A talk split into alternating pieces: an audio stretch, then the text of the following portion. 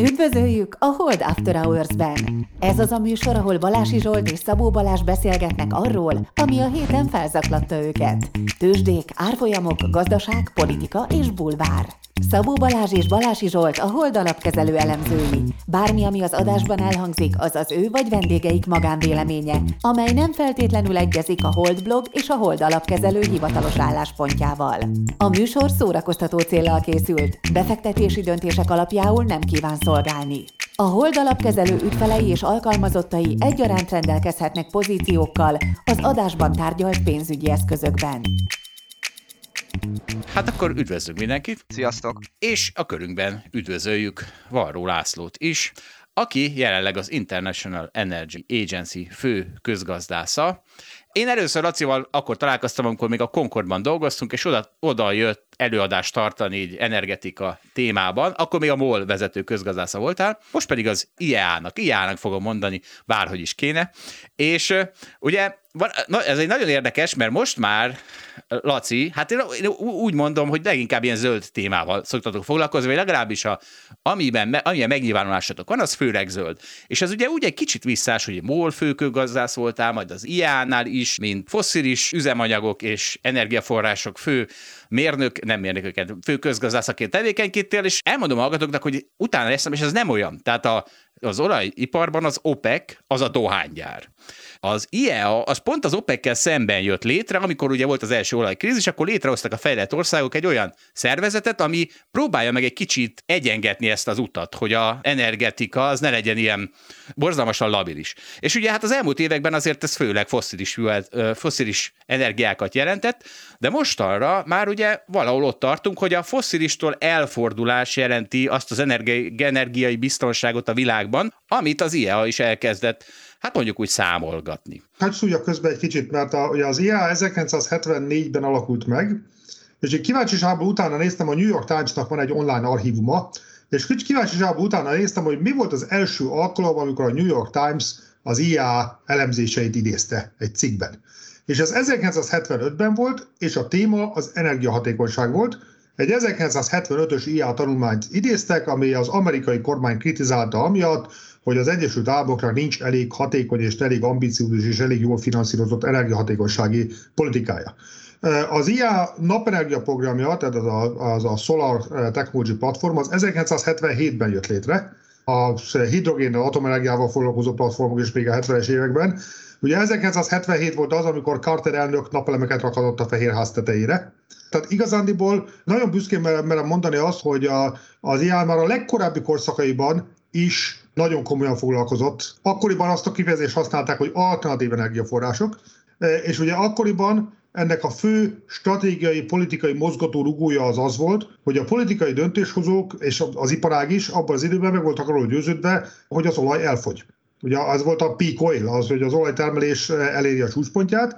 Tehát amikor az i e á létrejött, akkor már úgy jött létre, hogy egy nagyon erős munkaprogrammal energiahatékonyság, napenergia, atomenergia területen, csak akkor mások voltak ennek a, a, a stratégiai mozgatórugói. Egyébként annak is utána néztem, hogy az első olyan alkalom, amikor egy i e á Executive Director az nyilvánosan figyelmeztetett a széndioxid kibocsátás veszélyeire, az ezerkilencszázhetvennyolcban volt. És azóta egyébként az i e á valamennyi klímacsúcson részt vett, több mint tíz évvel ezelőtt publikáltuk először az Energy Technology Perspectives-et, ott az első kiadás az kétezer-hétben volt, tehát annak most már tizennégy éve.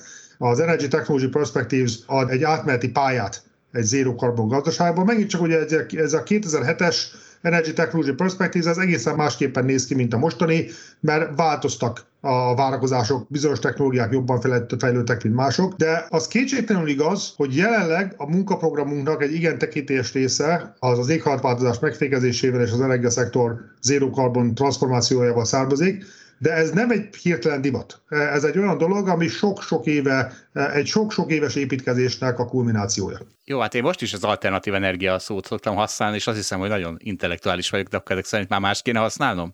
Most már más kéne használni, sőt, én, én igazándiból most már azt, azt szoktam, a, a, ugye az olajiparban maradt barátaimnak azt szoktam mondani, hogy nem sokára az olajat fogjuk alternatív energiahordozónak hívni.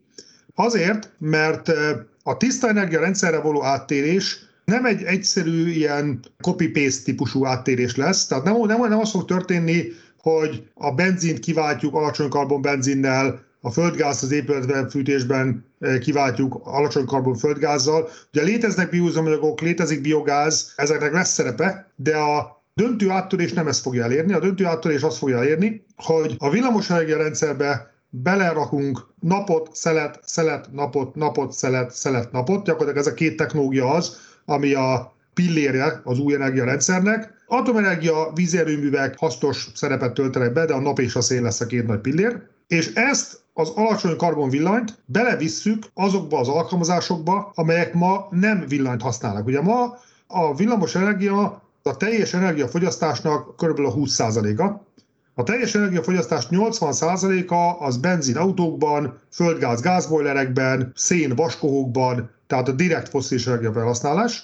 És ugye ehelyett bevisszük a villanyt elektromos hőszivattyúkba, az épületfűtésben, elektromos autókba, a közlekedésben, és villannyal termelt hidrogénbe az acéliparban, és így tovább. És továbbá is fogunk olajat használni valamennyit. Azokban az alkalmazásokban, mint mondjuk a légiközlekedés, vagy a nehéz tehergépjárművek, amelyeket nagyon nehéz és nagyon macerás villamosítani. De az olaj lesz az alternatív energiaforrás.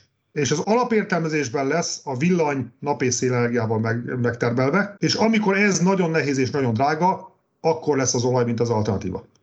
Hmm, hát ugye ez egy, ez egy fő vita témánk, hogy ez folyamatosan borzasztó drága. Tehát a fejlett országokban még meg tudjuk engedni magunknak ezt a folyamatos cserét, de mi van a fejlődő országokkal? Tehát, hogy amikor ezeket, ezt, ezt a agendát elmondod. Tehát ugye most mit láttunk most például a vírussal kapcsolatban, megkérdeztünk egy virológust, vagy egy, vagy egy jár, járványügyi szakértőt, hát akkor azt mondta, hogy mindenki maradjon otthon, hiszen egy cél van, az, hogy senki nehogy elkapja ezt a járványt, és ne terjedjen. Most nem-e azt hallottuk, hogy azt szeretnénk, hogy mindenképpen szűnjön meg a szén-dioxid kibocsátás minél előbb, minél nagyobb mértékben a Földön, és ezt akarjuk elérni, és gyakorlatilag a költségek nem számítanak. Tehát nem... Én nekem van egy ilyen nagyon folyamatos ilyen félszem, hogy akármelyik elemzést olvasom, azt mondják, hogy nem az számít, hogy mi a költség, az számít, hogy mennyi lesz a végeredményképpen a szén-dioxid kibocsátás csökkentés, és ezért aztán például ugye hát ennek sok problémája van. Maradjunk egyelőre ennyire. Nem, erre azt mondom, hogy mi nagyon sokat dolgozunk azon, hogy az átmenet egy olyan, olyan energiapolitikai és szabályozási rendszerben valósuljon meg, ami költséghatékony. Mert a való életben van egy költségkorlát. Tehát van egy, van egy olyan bizonyos energiaárszint, meg van egy olyan, olyan támogatási szint, aminél a társadalom nem hajlandó többet elfogadni. Ugye mi nekünk Franciaországban van a székhelyünk, tehát én is most Párizs egyik kertvárosából beszélek. Itt ugye két évvel ezelőtt Macron elnök fel akarta emelni a dízel jövedéki adóját. Na most minden éghajlatváltozással foglalkozó közgazdász abszolút egyetért azzal, hogy a dízel jövedéki adójának a fölemelése az egy helyes és jó dolog. Amikor azt Macronnal való életben megpróbálta megcsinálni, akkor ugye égtek a barikádok a francia autópályákon, és zavargások voltak, és a rohamrendőrséget kellett többször a tüntetők ellen bevetni, és így tovább. Ugye Magyarországon is emlékszünk rá, hogy a, a rezsicsökkentés, a lakossági gázáraknak egy mekkora politikai jelentősége volt. Tehát én amikor a, ezzel a témával foglalkozó közgazdászokkal beszélek, akkor én, én magam közgazdászként mindig föl szoktam hívni a figyelmet arra, hogy kell, hogy empátiánk legyen a társadalom befogadó képességére, mert a való életben nagyon szigorú politikai korlátok vannak, hogy mi az, ami megengedhető, és mi az, ami nem. Na most ezzel együtt én, én jóval optimistább vagyok annál, amit te mondtál, és ennek két, két nagy oka van az optimizmusomnak. Az egyik a, az egyik a technológia, a másik pedig pont a ti témátok, a pénzügy és az intézményi befektetőknek a szerepe.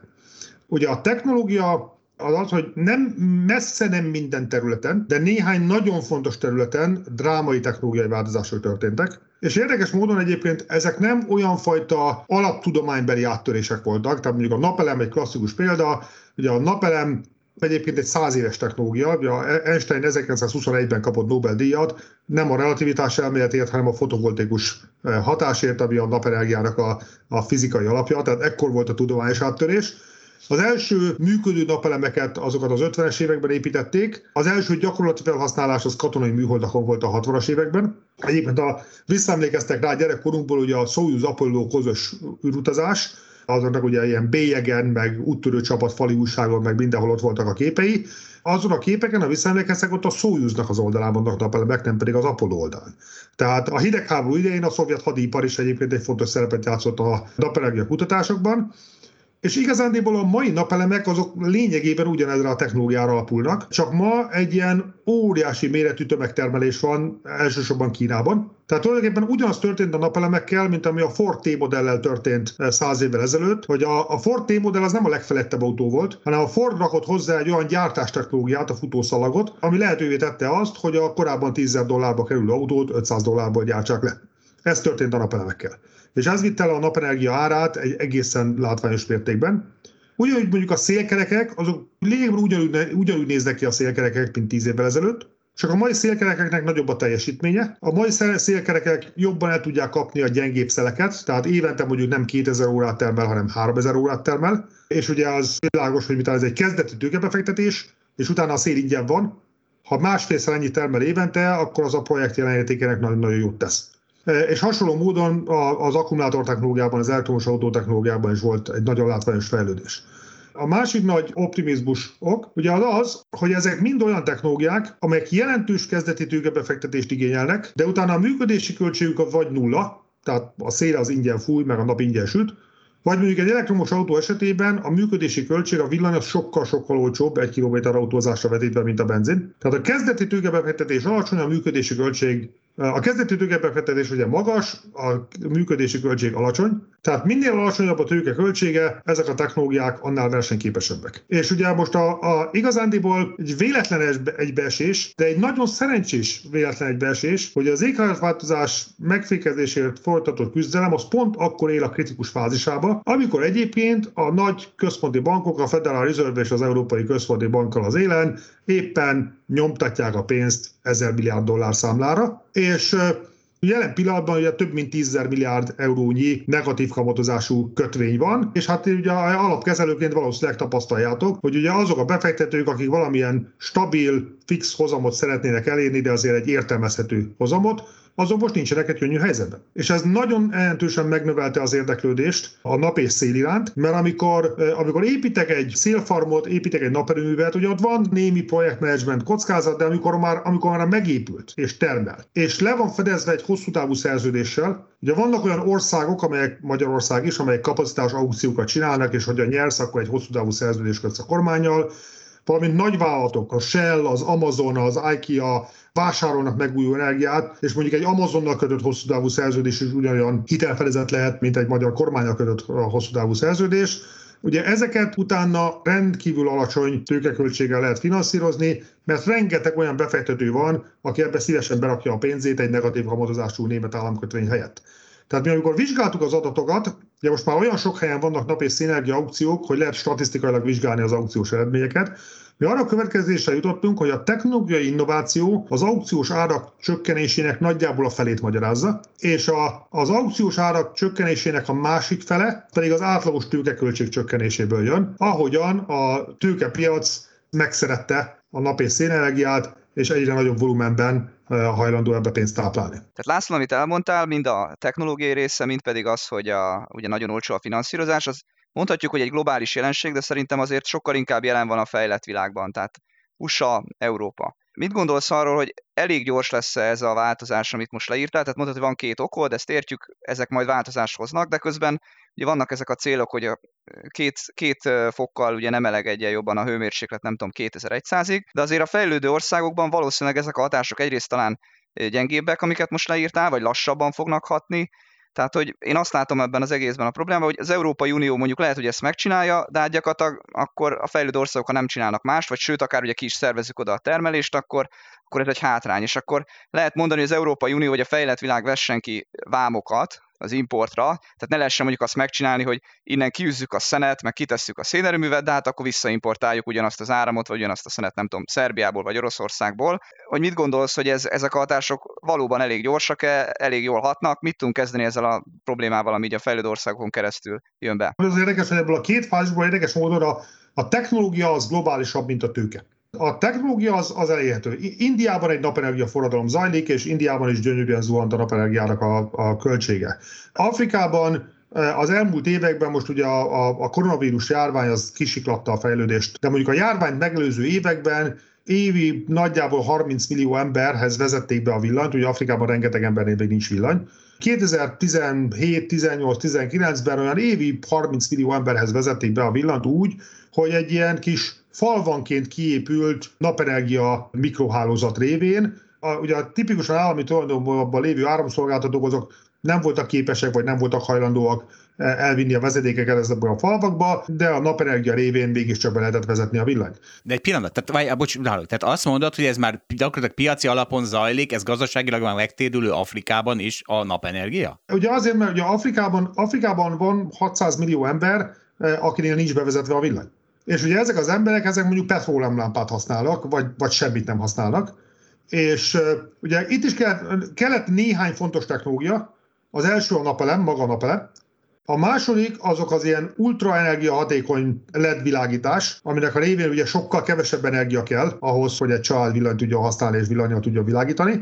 És végül nem utolsó sorban kellettek hozzá az ilyen mobiltelefon alapú micropayment rendszerek. Afrikában ma több embernek van mobiltelefonja, mint ahova be van vezetve a villany. Afrikai cégek jártak élen egyébként abban az innovációban, hogy ilyen, ilyen mobiltelefon alapú mikrofizetési rendszerek, amikkel lehet mondjuk nem tudom napi húsz centet fizetni egy ilyen napenergia rendszer bérletéért. Ki építette fel a napenergia rendszert? A falu? Ezek a... tipikusan olyan, tipikusan olyan jellegű kezdeményezések, hogy nagy, nagy energiacégek, tehát mondjuk a Shellnek van ilyen leányvállalata, az en gének van ilyen leányvállalata, ezek tipikusan összeállnak valamilyen afrikai vállalkozóval, és akkor mondjuk ilyen világbanki meg hasonló fejlesztési hiteleket is bevon. De az az érdekes, hogy amikor a technológia globális, ahhoz képest, hogy, hogy, hogy nagyon szeretünk globális tőkepiacról beszélni, ahhoz képest, ahol a Balázsnak tökéletesen igaza van, hogy az ilyen rengeteg ilyen zöld befektetési alap, fenntartható befektetési alap, klímavédelmi befektetési alap, és így tovább van, és ezekbe ömlik be a pénz, és ahol mi nagyon kritikusak vagyunk a pénzügyi szektorral szemben, az az, hogy ezek a zöld, fenntartható, stb. Befektetési alapoknak a kilencvennégy százaléka az Európa és Észak-Amerika. Amazon és Google részvény. hat százaléka a feltörekvő világ. Na most nekünk a Nekünk az elemzéseink azt mutatják, hogy a Kína ez egy teljesen külön kategória, érdemes Kínáról is beszélgetni, de az egy teljesen külön kategória, de ha vezem a fejlődő világnak a Kínán kívüli részét, akkor ugye az össz globális beruházási igénynek a kétharmada az a fejlődő világnak a Kínán kívüli része, és ebbe a kétharmadba áramlik be az ilyen fenntartható zöld intézményi befektetéseknek a hat százaléka. Most ez, itt, itt, itt, azt gondolom, hogy itt, a, itt azt gondolom, hogy a pénzügyi szféra egy picit kényelmes, mert nyilván egy, mondjuk, egy, egy holland szélenergia projektbe fektetni az egyszerűbb és kényelmesebb, mint Zambiába menni.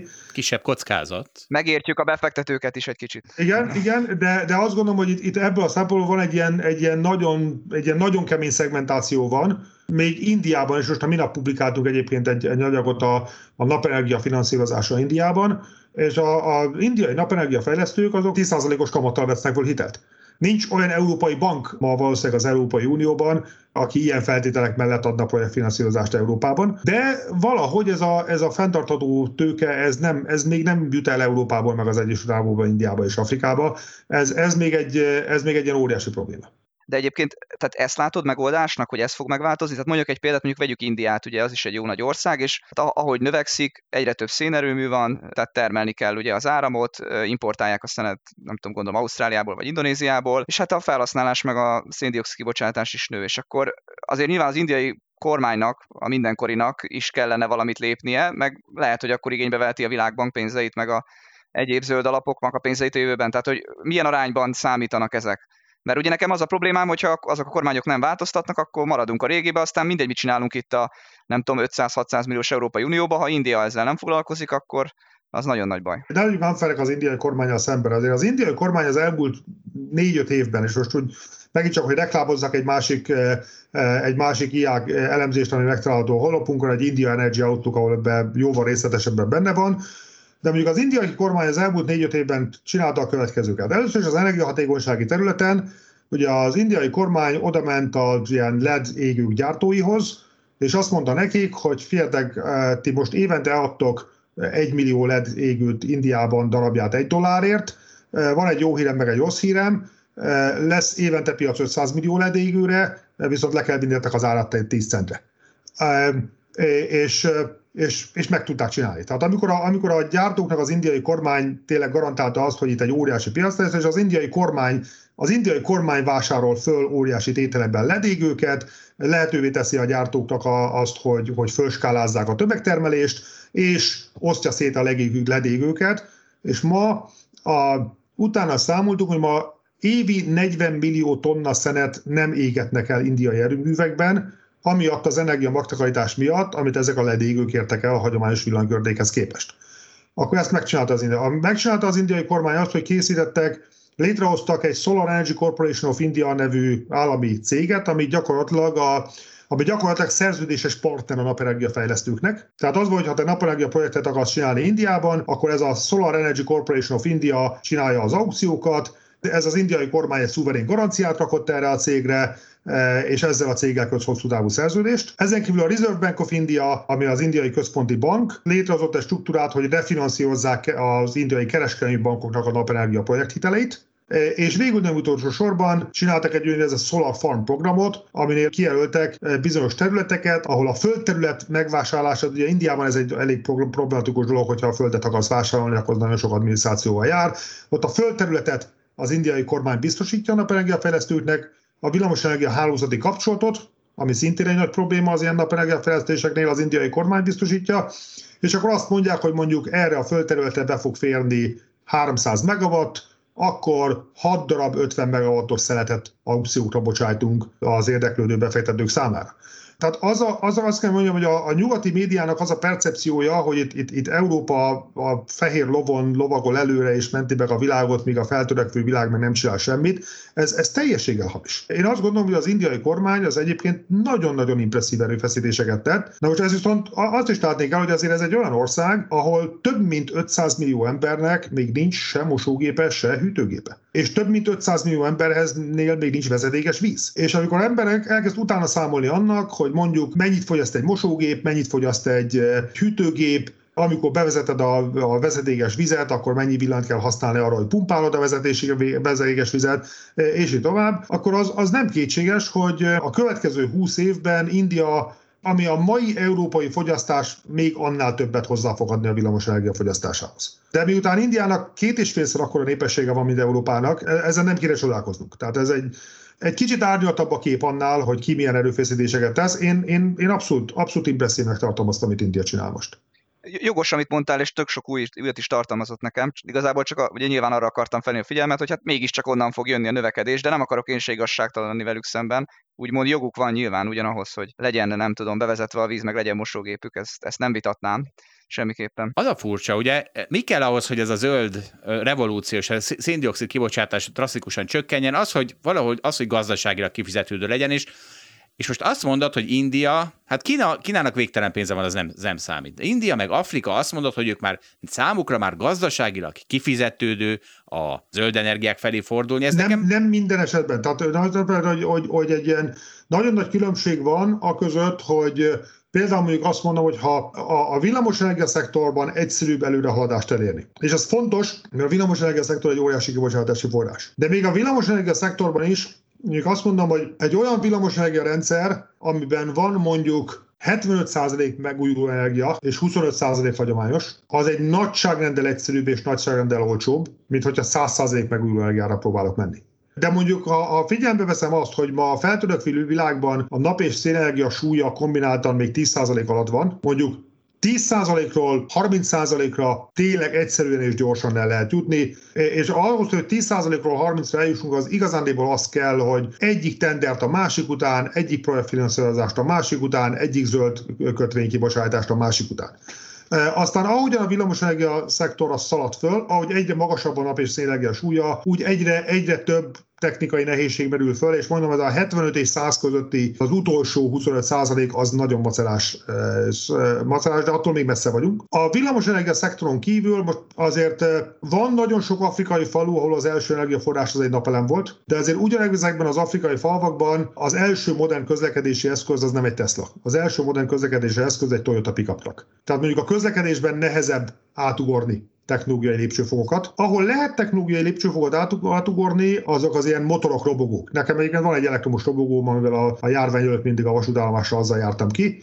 És ugye amíg egy elektromos autóban hatvan kilowattóra-nyi akkumulátorkapacitás kell, egy ilyen robogóba kettő vagy három kilowattóra. És ugye a, amíg egy elektromos autóhoz azért kell egy ilyen szofisztikált töltőhálózat, ezt a robogót egy ilyen teljesen standard lakossági konnektorban két óra alatt föl lehet tölteni. Ki is lehet venni belőle az akkumulátort, és be lehet vinni oda, ahol a konnektorban. Kínában kétszáz millió ilyen elektromos robogó van. És ezek egy fillér állami támogatás nélkül, vagy egy yuan állami támogatás nélkül versenyképesek a benzinmotoros robogókkal.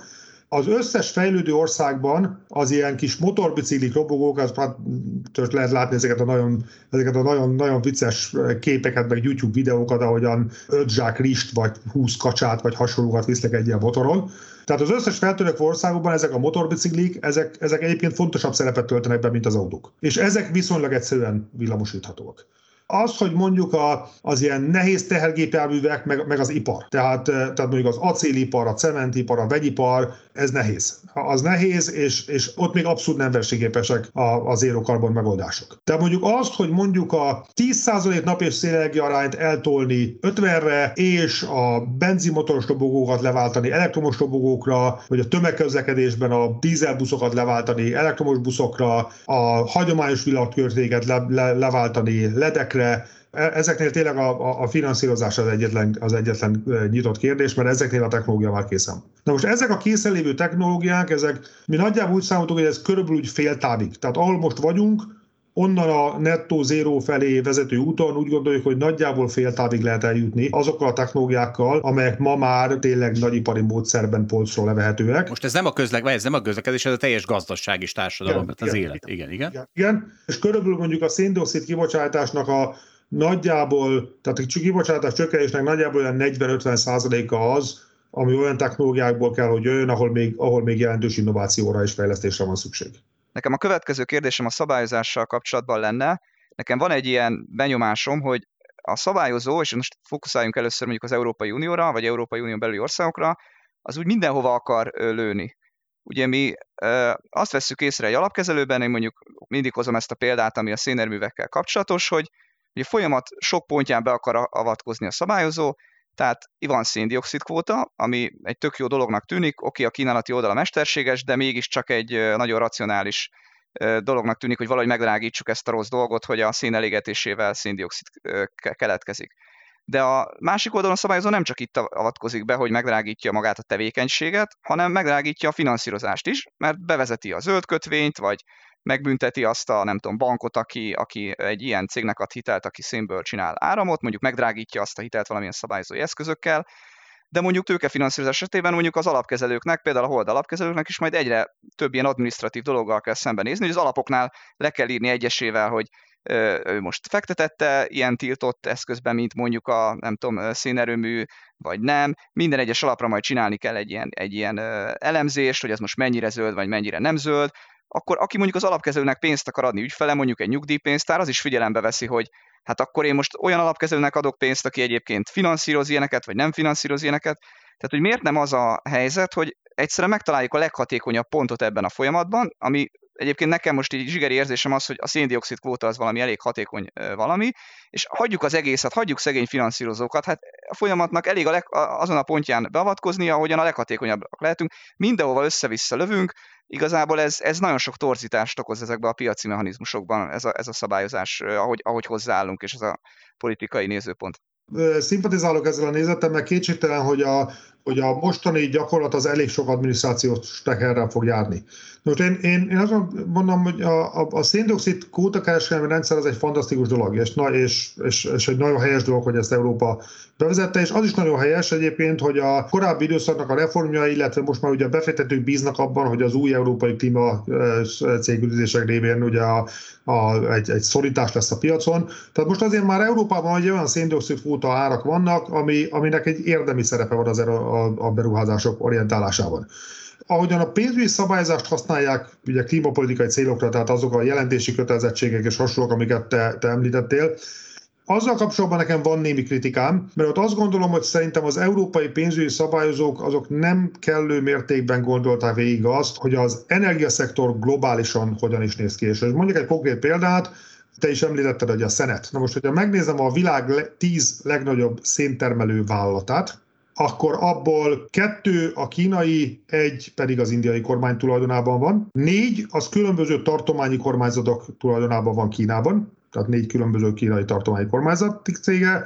Kettő az egy-egy orosz, illetve dél-afrikai milliárdos tulajdonában van, és a tizedik az, aki egy amerikai tőzsdén jegyzett cég, amiből te, mint alapkezelő eladhatod a részvényeit, és, vagy, vagy akár sortolhatod is, vagy ha nem adod el a részvényét, akkor jelentened kell, és így tovább. A másik kilenc, a top tízből nincs jegyezve nyugati tőkepiacon. Mert vagy állami tulajdonban van Kínában, Kínában és Indiában, vagy pedig valamilyen milliárdos nagyvállalkozó tulajdonában. Tehát itt, itt ebből a szempontból azt gondolom, hogy a, a nyugati tőzsdéknek a szabályozása az egy viszonylag gyenge eszköz ezzel kapcsolatban. Ugyanígy a széntüzelésű erőművek kapcsán is a, a magántulajdonban lévő széntüzelésű erőművek, ugye azok, azok, azok dominánsan Európában és Amerikában vannak. De a magántulajdonban lévő széntüzelésű erőműveknek az átlag életkora Európában és Amerikában olyan nagyjából negyven év, ami azt jelenti, hogy ha van egy erős tőkepiaci szabályzásod, akkor ezeket bezárják negyvenegy éves korukban, ha nincs, akkor csak negyvenöt éves korukban. Na most ehhez képest Ázsiában, ahol dominánsan állami tulajdonban van a villamosenergia szektor, ott a széntüzelésű erőműveknek az átlagos életkora az tizenkét év. Mert volt az elmúlt évtizedben volt egy masszív beruházási hullám. Hogyan sortolod a maláj állami villamosenergia céget? Vagy hogyan adod el, amikor ez nem, nem egy tőzsdéjegyzett cég, a maláj kormány ezt soha nem akarja privatizálni. Tehát, tehát itt azt gondolom, hogy, hogy ez, a, ez az európai vita, ennek egy kicsit ki kéne tekintenie, és kicsit jobban végig kéne gondolnia azt, hogy a világ mely részein milyen tőkeszerkezet és milyen tulajdonosi szerkezet van, mert annak figyelembe vételében azt gondolom, hogy ezek az európai pénzügyi szabályozási eszközök kevésbé lesznek effektívek, mint ahogyan, mint ahogyan azt gyakran remélik. Akkor elérkeztünk a kedvenc témámhoz, mert ugye megint párhuzamon fogok vonni a, megint a járványkezeléssel, ahol ugye valahogy úgy indult az egész, hogy a média egy óriási pánikot keltett. Tehát ugye ezt láttuk tavaly, tavasszal, aminek aztán meglett a következménye, és például az, hogy hát most el lehet dönteni jól vagy rosszul, de Európa valahogy kezelte ezt a vírust vagy járványt, csak valószínűleg nem jól. Na most a kérdésem az, hogy a klímaváltozással kapcsolatban, hát itt, itt ott szintén óriási pánik volt, pont most hallgattam a G héten egy podcastot, ahol a két beszélgető azért szörnyűködött, hogy miért csak a magyarok nyolcvanhét százaléka klímaszorongó. Tehát az ott a bajuk, hogy a maradék tizenhárom százalék az miért nem aggódik kellően, és én nem látom azt, vagy azt látom, és most ugye leírtad, hogy mi történik, kétségbeesetten szabályoznak mindent, például ugye most elmondtad, hogy miért teljesen fölösleges az európai, meg a, a, a fejlett világ tőkepiacait szabályozni, amikor úgyis a teljesen szabályozatlan piacok miatt van a baj na- nagy része. Szóval, hogy hogy érzed, a munkád során hányszor ütközöl abba, hogy hát bizony itt ez az egyfajta pánik ö, reakció, és egyfajta pánik az, ami valamilyen irányba tereli a gondolkodást és a cselekedetet, ami helyett lehetne sokkal jobb dolgokat csinálni, sokkal hatékonyabban. Ez legyen az első kérdés. Hát ezt hogy érzed? Én először is azt gondolom, hogy, hogy, hogy a pénzügyi szabályozásnak ez a használata, ez nem teljesen fölösleges. Ez azt gondolom, hogy a szén, a szén esetében ez nem annyira hatékony, mint amennyire remélik az állami tulajdon miatt. Ugyanakkor viszont, hogyha mondjuk azt nézem, hogy mondjuk a nagy európai olajcégek, ugye a Shell, a Repsol, a bé pé, a Total, most már elég agresszívan ruháznak be megújuló energiába, hidrogénbe, széndioxid leválasztásba. Gyakorlatilag mindegyik nagy európai olajcégnek zero carbon stratégiája van, és tényleg ilyen milliárd euróban, meg milliárd dollárban mérhető tiszta energiaberuházásaik. Én azt gondolom, hogy ez, ez nagyon tekintélyes mértékben a részvényesek nyomásának köszönhető. Mert ugye közgyűlésről közgyűlésre ilyen egy ilyen nagyon világos elvárás fogalmazódott meg a részvényesek részéről, hogy, hogy, hogy a cég legyen a megoldás része, nem pedig a probléma része. Tehát ebből a szempontból azt gondolom, hogy vannak olyan elemek, ahol a pénzügyi szabályozásnak egy hasznos szerepe volt. Konkrétan a szén esetében azt, hogy mi, a, mi Ázsia szerepe és mi az állami tulajdon szerepe, azt nem lenne szabad elfelejteni. Egyébként én azt gondolom, hogy a, a kérdésedre reflektálva, sajnos az elmúlt három-öt évben a klímatudomány részéről folyamatosan jöttek a rossz hírek. Ugye a beszélgetés témája azért váltott át a másfél fokról a kettő fokról, Nagyjából öt évvel ezelőttig ugye a kettő fokot tekintettük a célkitűzésnek. Sajnos eléggé világos természettudományos bizonyítékai vannak annak, hogy már a kettő foknak is egy nagyon csúnya felfordulást okozó hatása van. Ilyenkor milyen távra gondolsz? kétezer-száz, ugye? kétezer-száz, ilyenkorra szokták kitűzni. Ugye a különféle klíma hatásoknak különféle, különféle időhorizontja van, de ami nagyon, aminek nagyon világos tudományos bizonyítékai vannak, annak az, az, hogy a folyamat gyorsul. Tehát olyan típusú dolgok, amiket a klímamodellek azt mondták, hogy ez majd kétezer-ötven környékén elkezdődhet, azok elkezdődtek már ma, és látjuk az elkezdését. Tehát ebből a szempontból én azzal egyetértek, hogy baj van, és azzal egyetértek, hogy, hogy az energiaszektort az gyors ütemben át kell alakítani. Igazándiból, ami egy nagyon érdekes vita, és ahol mondjuk azt mondom, hogy ahol a ahol mondjuk egy olyan intézmény, mint az i á, az, az alapvetően barátságos, de, de vitákba keveredik mondjuk zöld szervezetekkel, hogy hát milyen mértékben kell ennek egy top-down kormányzatvezényelt folyamatnak le kell lennie, vagy illetve milyen mértékben lehet számítani arra, hogy majd alulról szerveződve majd az emberek megváltoztatják. Tehát mondjak egy konkrét példát, hajlandóak-e az emberek arra, hogy majd önként csak száz kilométer per órával vezessenek az autópályán. Ennek utána lehet számolni, ezt egyébként is publikáltuk a World Energy Outlook-ban, és lehet modellezni, hogy, hogy mennyivel kevesebbet fogyaszt egy autó az autópályán, hogyha százharminc helyett százzal mész, mennyi olajat és mennyi széndioxid bocsátást pórolsz meg, ha az emberek önként hajlandóak.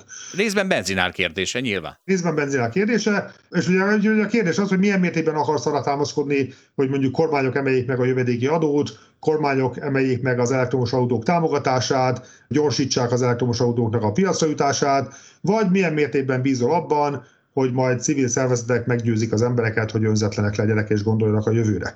És én itt ebből a szempontból azt mondom, hogy nekem személyes jó barátaim vannak a, vannak a Greenpeace-ben, a dupla vé vé ef-ben, akiknek nagyon tisztelem a munkáját, de azt gondolom, hogy ennek egy, ennek egy alapvetően kormányzatvezényelt dolognak kell lennie. Én nem hiszek abban, hogy emberek önként olyan mértékben megváltoztatnák az életmódjukat, amire, amire szükség van. Bizonyos mértékű életmódváltozás az be van rakva. Tehát a, a, mi, a mi modelljeinkben is be van építve bizonyos mértékű életmódváltoztatás, de mi, mi egy picit óvatosak vagyunk ezzel. Na most, hogyha óvatos vagy azzal a feltételezéssel, hogy mekkora életmódváltozást feltételezel az emberektől, akkor nagyon-nagyon nagy számok jönnek ki azzal kapcsolatban, hogy mennyit kell beruházni nagy energetikai projektekbe. És azért hangsúlyozom a nagyot, mert ugye a civil szervezeteknél nagyon hasonló, nagyon elterjedt ez a kicsi szép mentalitás. Na most mi nem gondoljuk azt, hogy ez kicsi szép lesz. Ezek több százezer szélkerék, több millió napelem, óriási akkumulátorgyárak, és így tovább. Ugye ennek vannak olyan aspektusai, amelyeket nem könnyű menedzselni, meg vannak olyan aspektusai, amelyek nem egyszerűek, de ugye úgy néz ki, hogy minél optimistább vagy abban a tekintetben, hogy majd az emberek önként megváltoztatják az életmódjukat, annál kevesebb milliárdot kell berakni a kínálati oldalon új, alacsony karbon beruházásokba. És akkor itt van egy ilyen nagyon érdekes vita, ahol mondom, mi, mi inkább a szó klasszikus értelemben vett konzervatívok vagyunk, mi óvatosak vagyunk abban a tekintetben, hogy, hogy, hogy mire lehet számítani azzal kapcsolatban, hogy az emberi természet mennyire változik meg. Tehát azt mondod, hogy ez a, ez a, ez a szorongás kell, érzéskeltés, ez egy hasznos dolog, és nem viszi félre, azt mondod. Tehát nem az van, hogy például te neked még soha nem volt olyan, hogy valamire azt mondtad, hogy né, ez milyen hülyeség, ezt miért kéne csinálni, és nem mered kimondani, mert egyfajta politikai nyomás van, hogy figyelj, ezt, ezt az irányt kell követni, és, és tolni ezzel. Tehát nincs egy ilyen fajta korlátja ennek a, annak, hogy egy ilyen tömegpolitizálás szintjén van kezelve a klímaváltozás? Az bosszantó, hogy, hogy olyan emberek is nagyon hangosan megnyilvánulnak ilyennel kapcsolatban, akiknek mondjuk ilyen középiskolás fizikai ismeretei sincsenek. Tehát az mondjuk egy nagyon hasznos dolog lenne az olyannak utána számolni, hogy azt, hogy mondjuk ilyen három percet alatt zuhanyzol le, öt perc helyett, mert ilyen típusú javaslatok is mindig forognak. Ennek utána számol az ember, hogy az mennyi melegvíz és az hány kilózsúr energia, nem ezek a dolgok számítanak. De ugyanakkor mondjuk azt mondom, hogy nem vagyok benne biztos, hogy arra kell majd technológiai megoldást találni, hogy friss epret szállítsunk február közepén Perúból az európai szupermarketekbe. Tehát lehet, hogy a gyerekkorunkban volt egy eper szezon, amikor ettük az epret a nagymama kertjéből, és azért ez nem egy szenvedés volt, meg nem, nem egy ilyen halálközeli állapot. Tehát azt mondom, hogy, hogy én azt mondom, hogy a, a, az ilyen életmódváltásnak van, van egy szerepe és van egy hatása, de azért azt is gondolom, hogy realisztikusan én nem számítok olyan életmódváltozásra, ami kiváltaná annak a kötelességét, hogy ilyen milliárd és milliárd és milliárd dollár nagyságrendben toljuk bele a tőkebefektetéseket az új energiakínálatba. A következő kérdésünk valami olyasmihez kapcsolódik, amivel Zsolttal sokat beszélgetünk, meg vitatkozunk. Azt tudni kell, egy-két alapfeltevést elmondok az elején, tehát mi hiszünk abba, hogy az ember okozza, meg hiszünk abba is, hogy a globális felmelegedés az valós. Viszont amikor ugye elolvassuk az ehhez kapcsolódó statisztikákat, akkor az látszik, hogy nagyon nagy valószínűséggel, vagy inkább ö, tanulmányokat, ez a két fok, ez, ezt nagyon nehezen tudjuk megállítani, hogy ne, ne melegedjünk legalább ennyit kétezer-száz. És akkor ugye a legtöbb következtetés az ezekben a tanulmányokban, meg, vagy inkább amit ugye a politika is mond, hogy valamilyen módon azért vissza kéne fogni a, a gazdasági aktivitást, és hát ugye ez lehet a megoldásnak az egyik kulcs szerepe. Vagy legalábbis ugye a technológiát kell olyan szintre fejleszteni, hogy mégis valahogy megpróbáljuk ezt az egész, ezt a két fokot elkerülni. De mi van akkor, ha tegyük fel, hogy elfogadjuk, hogy ez meg fog történni? Tehát, hogy ez a két fok felmelegedés ez megtörténik, sőt, akár rosszabb is lesz a helyzet, mert ez a realitás. És akkor elkezdjük nézni, hogy mik a tünetek, mik a problémák. És akkor ugye le- lehet, lehet nézni, hogy a tengerszín meg fog emelkedni, gleccserek olvadni fognak, a csapadék mennyiségekben sokkal nagyobb lesz a szórás, ez majd egy csomó problémát okoz az embereknek, nem tudom, a mezőgazdaságban, csomó iparágban ez valamiféle kiszámíthatatlanságot eredményez, de mi lenne akkor, hogyha letennénk erről az egész szén-dioxid történetről, és azt mondanánk, hogy próbáljuk meg a technológiánkkal a tüneteket megoldani. Igen, ekkor lehet, hogy egy kicsit több esőerdő fog elpusztulni, meg tényleg az lesz, hogy elfogadjuk, hogy akkor a tengerszint megemelkedik, és az egy csomó embernek rossz lesz, de azt fogjuk mondani, hogy hát ugyanúgy, ahogy egyébként a fejlett világban megtörtént az, hogy egy áradás, vagy egy, vagy egy időjárás, egy időjárási viszontagság azért nem okoz akkora gondot mondjuk Amerikában, mint Afrikában. Mert tudtunk, nem tudom, gátakat építeni, meg van annyi élelmiszer, meg van annyi technológia, hogy ezeket megoldjuk. Miért, miért nem erre próbálunk fókuszálni, még akkor is, hogyha most ez a politika egyébként nem ebbe a, a, az irányba halad. Ez, ez teljes hülyeség ez a felvetés, amit most leírtam. Azt gondolom, hogy az adaptációval foglalkozni az, egy, az, az, nem, az nem hülyeség. Mert még a legagresszívabb klímapolitika mellett is bizonyos mértékű éghajlatváltozás az egyszerűen elkerülhetetlen.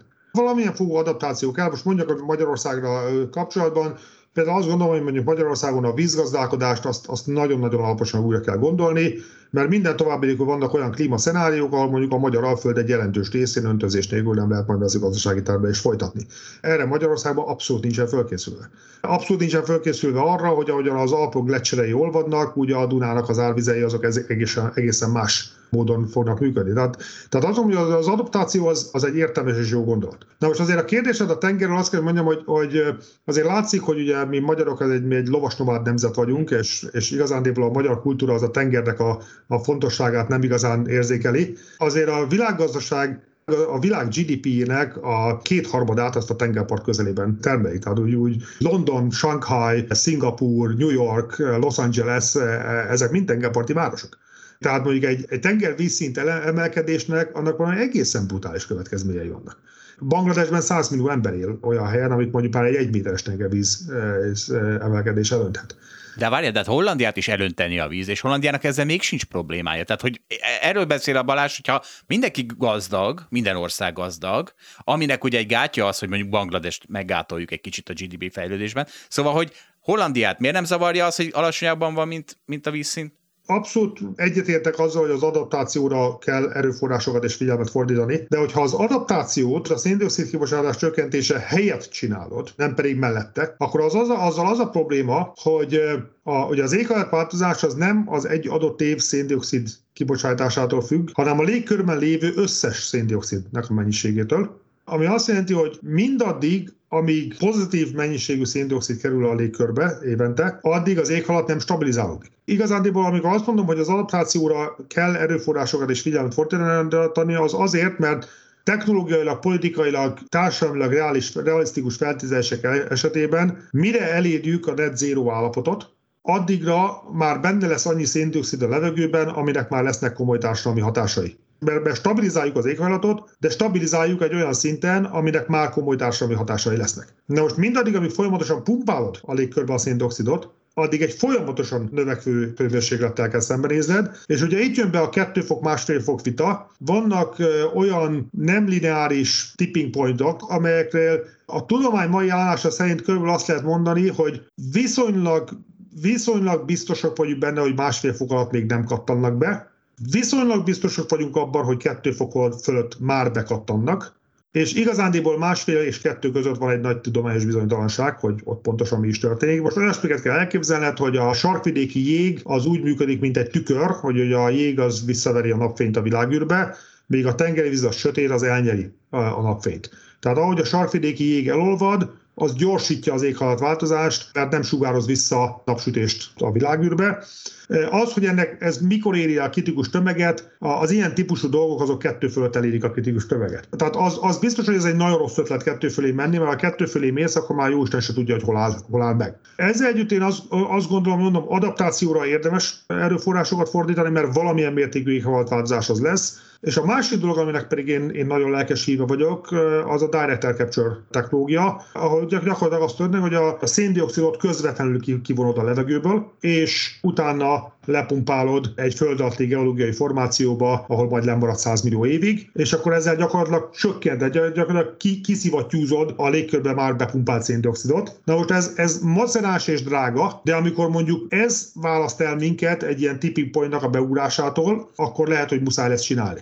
Tehát itt a, ebben a direct air capture technológiában ebben már van, hát ez egy leginkább ilyen, ilyen kockázatütőke fázisban van, tehát van egy-két cég, aki már ezt csinálja ilyen néhány ezer tonna per évtételben. Azt gondolom, hogy, hogy az, egy, az egy ilyen nagyon jó biztosítási politika az, hogy ebbe kockázatütőket rakni és ezt a technológiát fejleszteni, és készen állni arra, hogy ezt a technológiát sokkal nagyobb léptékben is lehet, hogy telepíteni kell majd. Az adaptáció mellett ugye a másik ilyen talán probléma megoldó dolog az a geoengineering lehetne. Az miről szól? Az arról szól, hogy hát most, ahogy te is mondtad, hogy eltűnik a jég, kevesebb a fehér felület, több energia esik be a földbe. Na de most az én kedvenc geoengineering ötletem, nem az enyém nyilván, ami arról szól, hogyha fröcskölöd az óceánok vizét, akkor több só kerül a levegőbe, több fehér felhő, a fehér felhő fogja visszaverni ugyanezt a belső napsugárzást, és ehhez ugye semmiféle széndioxidot nem kellett csökkenteni, mert magát a, a leárnyékolást oldod meg.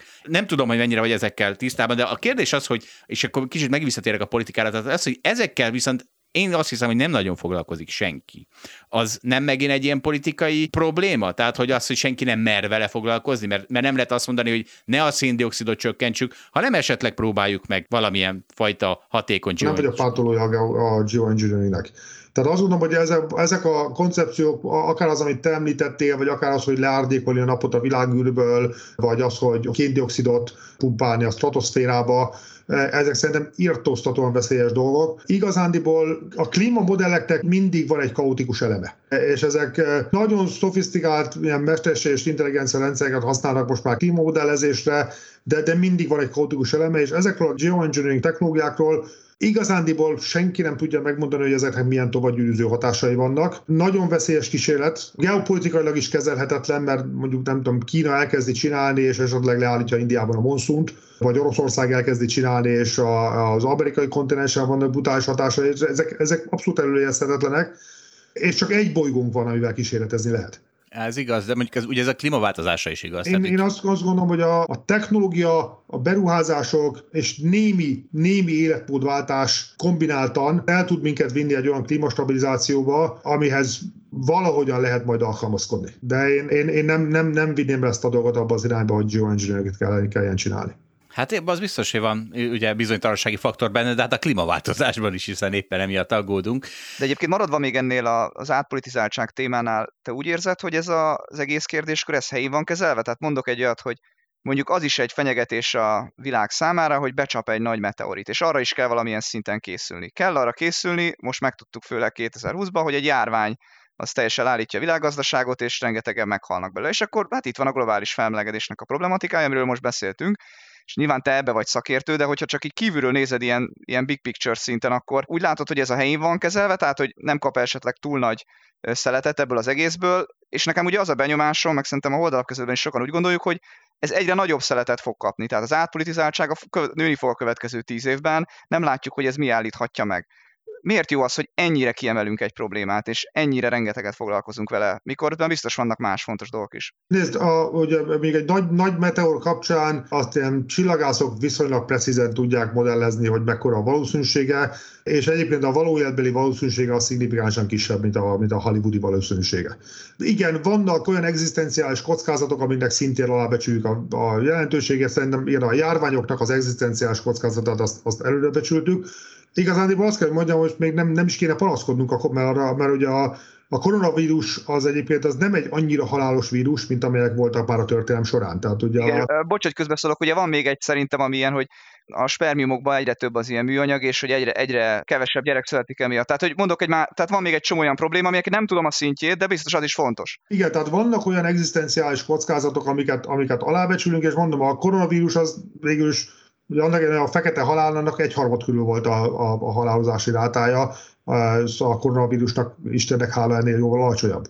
Én azt, azt is gondolom egyébként, hogy mondjuk a mesterséges intelligenciával kapcsolatos kockázatokat sem kezeljük olyan szinten, ahogyan, ahogyan kellene. Ez igaz, de szerintem ebből nem azt a következést kell levonni, hogy az éghajlatváltozásra kevesebb figyelmet kell fordítanunk. Én azt gondolom, hogy jelen pillanatban azért a, a, a világ rohan egy bele egy olyan szituációba, amiről azt mondom, hogy most némi leegyszerűsítésre azt lehet mondani, hogy a mai beruházási aktivitás az energiaszektorban az körülbelül globálisan egy nagyjából stagnáló szén-dioxid kibocsátást eredményez, mert van annyi megújuló energia beruházás, meg annyi energiahatékonyság javulás, ami kompenzálja a, a világ népességének és gé dé pének növekedését, az iparosodást és az urbanizációt. Na most ez a stagnáló szén-dioxid kibocsátás az egy olyan nagyjából három-három egész öt fokos hőmérséklet emelkedés az évszázad második felében. Ez messze túl van az értelmes vita intervallumán. Nem létezik olyan klímamodell, ami alapján ez ne lenne egy nagyon-nagyon durván diszruptív hatás dolog.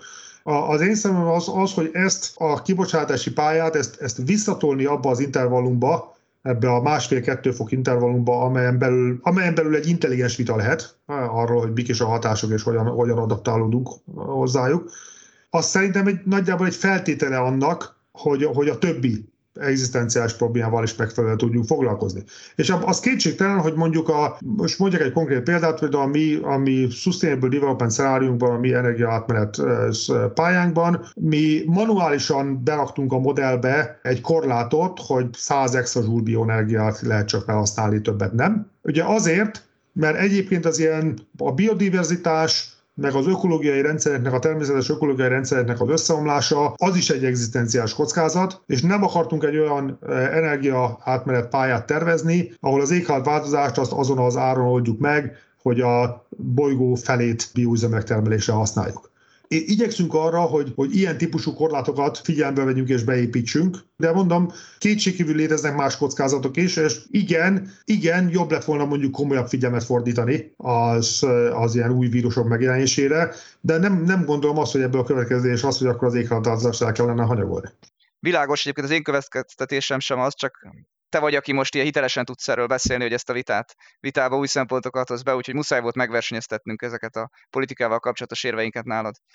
Amikor ugye keresztbe állt a szuezi, csat, szuezi csatornában egy konténerhajó, akkor ezt végül is az emberek ásták ki ügyesen, és akkor te a LinkedInre kiraktál egy megjegyzést, hogy na hát, semmiféle szilíciumvölgyi géniusz nem, nem lett igénybe véve, aki napenergiával, blockchainnel és robotokkal, robotizált vakondokkal ásta volna ki, hanem a jó öreg, jó öreg hagyományos úton. És nem tudom nem észrevenni, hogy itt azért Elon Musk és Teslára itt azért van utalás. Mi a véleményed az ő szerepéről, vagy az ilyesmi Szere, ilyesmi emberek szerepéről, akár a világunkban, akár klímaváltozással kapcsolatban, tehát ez úgy érdekel engem. Az, hogy a Tesla részvény az túlértékelte, vagy nem, az a ti dolgotok ezt eldönteni. Világos. Abban nem tudok tanácsot adni. Ott, ott azt gondolom, hogy, a, a, hogy egyébként a Tesla-nak egy ilyen történelmi érdemei voltak a közlekedés villamosításában. És én azt gondolom, hogy igazándiból a Tesla-nak a, legfontos, a legfontosabb eredménye a Tesla-nak az nem is az, az utakon lévő Teslák száma. Szerintem a Tesla legfontosabb eredménye az az volt, hogy halálosan megijesztették a német autóipart. Tehát az, ahogyan a Tesla, ahogyan a Tesla divatos lett, ahogyan a Tesla egy ilyen média fenomenon lett, ahogy azok a sikeres, sokat kereső, menő juppik, akik korábban a legstabilabb bé em vé vásárlók voltak, azok egyszer csak elkezdtek Teslát vásárolni. Ennek nagyon nagy szerepe volt abban, hogy a német autóipar megváltoztatta a véleményét. Tehát, hogyha mondjuk, ha visszaemlékeztek arra, vagy nem tudom, ezt annak idején figyeltétek el, hogy mondjuk nagy német autógyárak akár csak öt évvel ezelőtt is, miket mondtak konferenciákon, meg, meg fórumokon, meg hasonlókon, nagyon-nagyon drámai változás volt. Tehát én egyébként azt gondolom, hogy szerintem tíz év múlva a Volkswagen több elektromos autót fog gyártani, mint a Tesla. Ugye azért, mert a, a, ugye az a Elon Musk maga is személy szerint elismerte, hogy egy ilyen production hell, egy ilyen termelési pokolban vannak, ugye akkor, amikor éppen százezerről ötszázezerre skálázták fel a termelést, a Volkswagen pedig évi tíz millió gyárt. Tehát a, ugye az, hogy, hogy egy, egy brilliáns dizájn csináljál, vagy azt, hogy egy évi tíz milliós termelési rendszert menedzselj, ez két különböző dolog. A Volkswagen hihetetlen jó a másodikban. Tehát azt gondolom, hogy a Volkswagen több, a, a történet végén szerintem a Volkswagen több elektromos autót fog gyártani, de nem gondolom, hogy a Volkswagen annyira gyorsan, annyira sok elektromos autót gyártana, mint amennyit fog, ha a Tesla nem lett volna. Ebből a szempontból egy, egy tisztelője vagyok annak, amit a Tesla elért. A, a másik oldalról nem, nem csak a Tesla esetében, hanem úgy, úgy általában a szilíciumvölgyi mentalitás, az szerintem túlértékeli a technológiai innováció szerepét, és alulbecsüli a kormányzati politika, és alulbecsüli az infrastruktúra szerepét. Tehát amin nekem mindig vitatkoznom kell ilyen, ilyen szilíciumvölgyi szereplőkkel, ugye, hogy a szilíciumvölgyben a, a nagy felfordulást, a disruption-t, azt úgy kezelik, mint egy pozitív dolgot. Na most a, a legtöbb kormányzat számára az energiaszektorban ez nem egy pozitív dolog. Amin a Facebook megjelent, fölborította a MySpace-nek az üzleti modelljét, és csődbe kergette a MySpace-t. Ez a szívszövőben nagyon pozitív dolog. Ha a villamosenergia szektorban felfordulás támad, és megszűnik a villamosenergia ellátás, akkor egy hét múlva a kormánynak be kell küldeni a hadsereget, hogy fenntartsa a rendet. Azt gondolom, hogy, a, hogy a, a, az ilyen technológiai oldalról jött szereplőknek szerintem egy kicsit több empátiájuknak kéne lennie az iránt, hogy, hogy ez, egy, ez egy olyan alapszolgáltatás, ami, ami nélkül egy társadalom nem tud stabilan működni. Ja, világos. Kicsit ugrálunk a témák között, de itt az olajáról mindenképpen akartam feltenni egy kérdést. Persze úgy általában, ha van róla véleményed, hogy az föl, fog le, vagy, föl vagy le fog menni, a nagyon érdekel minket, azt könnyen pénzét tudjuk tenni, de, de igazából arra vagyunk kíváncsiak, hogy mit gondolsz, hogy Biden vagy az amerikai politika erre milyen hatással lehet. Ugye általában azért kérdezzük ezt, hogy Amerika egyik oldalról egy importőr, tehát megérheti neki azt csinálni, hogy legyen alacsony az olajár, bár egyre kevésbé importőr, másik oldalról viszont, hogy komolyan vesszük a klímaproblémákat, akkor azt gondoljuk, hogy az egyetlen megoldás, hogy a drágává tesszük a fosszilis energiahordozókat úgy általában, mert ha nagyon olcsók, akkor nem fognak kimenni a, a divatból. Tehát a politikának másik oldalon meg azon kéne dolgoznia, hogy minél drágább legyen az olajár. Tehát én azt gondolom, hogy a Biden adminisztráció szerintem nagyon határozottan elindult egy, egy tiszta energia átmenet irányába.